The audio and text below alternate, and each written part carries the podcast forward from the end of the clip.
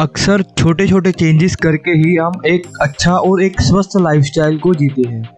और ये दोस्तों सेम फैक्टर रिलेट करता है हमारे लाइफस्टाइल में, हमारे फ़ूड फ़ूड चॉइसेस में।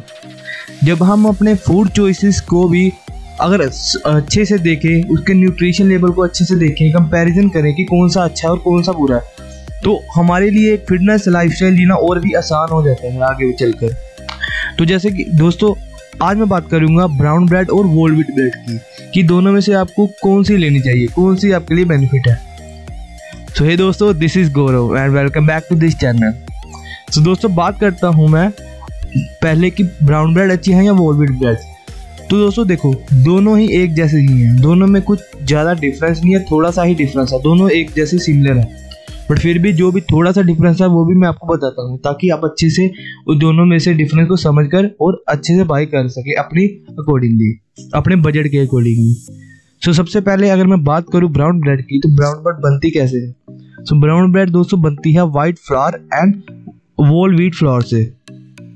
और अगर उसकी मैं न्यूट्रिशन की बात न्यूट्रिशन लेवल की बात करूँ तो ब्राउन ब्रेड चौंतीस ग्राम के ब्रेड ब्राउन ब्रेड में आपको नाइनटीन नाइन्टी कैलरीज नब्बे कैलरीज उसमें फैट आपको एक ग्राम मिलेगी कार्ब्स आपको सोलह ग्राम मिलेंगे प्रोटीन आपको तीन ग्राम मिलेंगे और टू ग्राम में आपको फाइबर मिलेंगे, जो कि बहुत ही हेल्थी सोर्स है।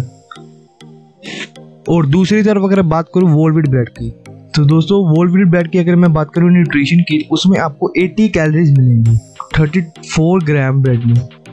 उसमें आपको 1 gram fat 13 gram carbs 4 gram protein और काफ़ी ज़्यादा फाइबर एंड विटामिन आपको मिलेंगे। दोस्तों देखो अगर मैं बात करूँ कंपैरिजन की दोनों में से कौन सी अच्छी है तो whole wheat bread is a best option because उसमें आपको काफ़ी सारे मिनरल्स और विटामिन भी मिलेंगे। और ब्राउन ब्रेड में आपको इतने ज़्यादा विटामिन और मिनरल्स नहीं मिलते। सो so, बात करो मुद्दे की तो आपको वोल व्हीट ब्रेड ही परचेज करनी चाहिए। वो थोड़ी सी एक्सपेंसिव होगी ब्राउन ब्रेड से का कुछ खास डिफरेंस नहीं होता।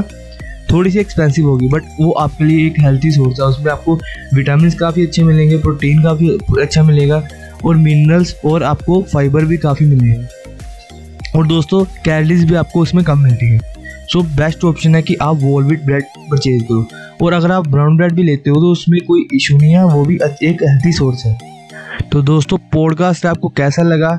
अगर अच्छा लगे तो इसको लाइक और शेयर ज़रूर करना। और अगर आपकी कोई भी क्वेरी है, अगर आपको किसी भी टॉपिक को वीडियो चाहिए तो कमेंट सेक्शन में ज़रूर बताना। तो थैंक यू दोस्तों फॉर लिसन दिस पॉडकास्ट मिलते हैं हम नेक्स्ट पॉडकास्ट में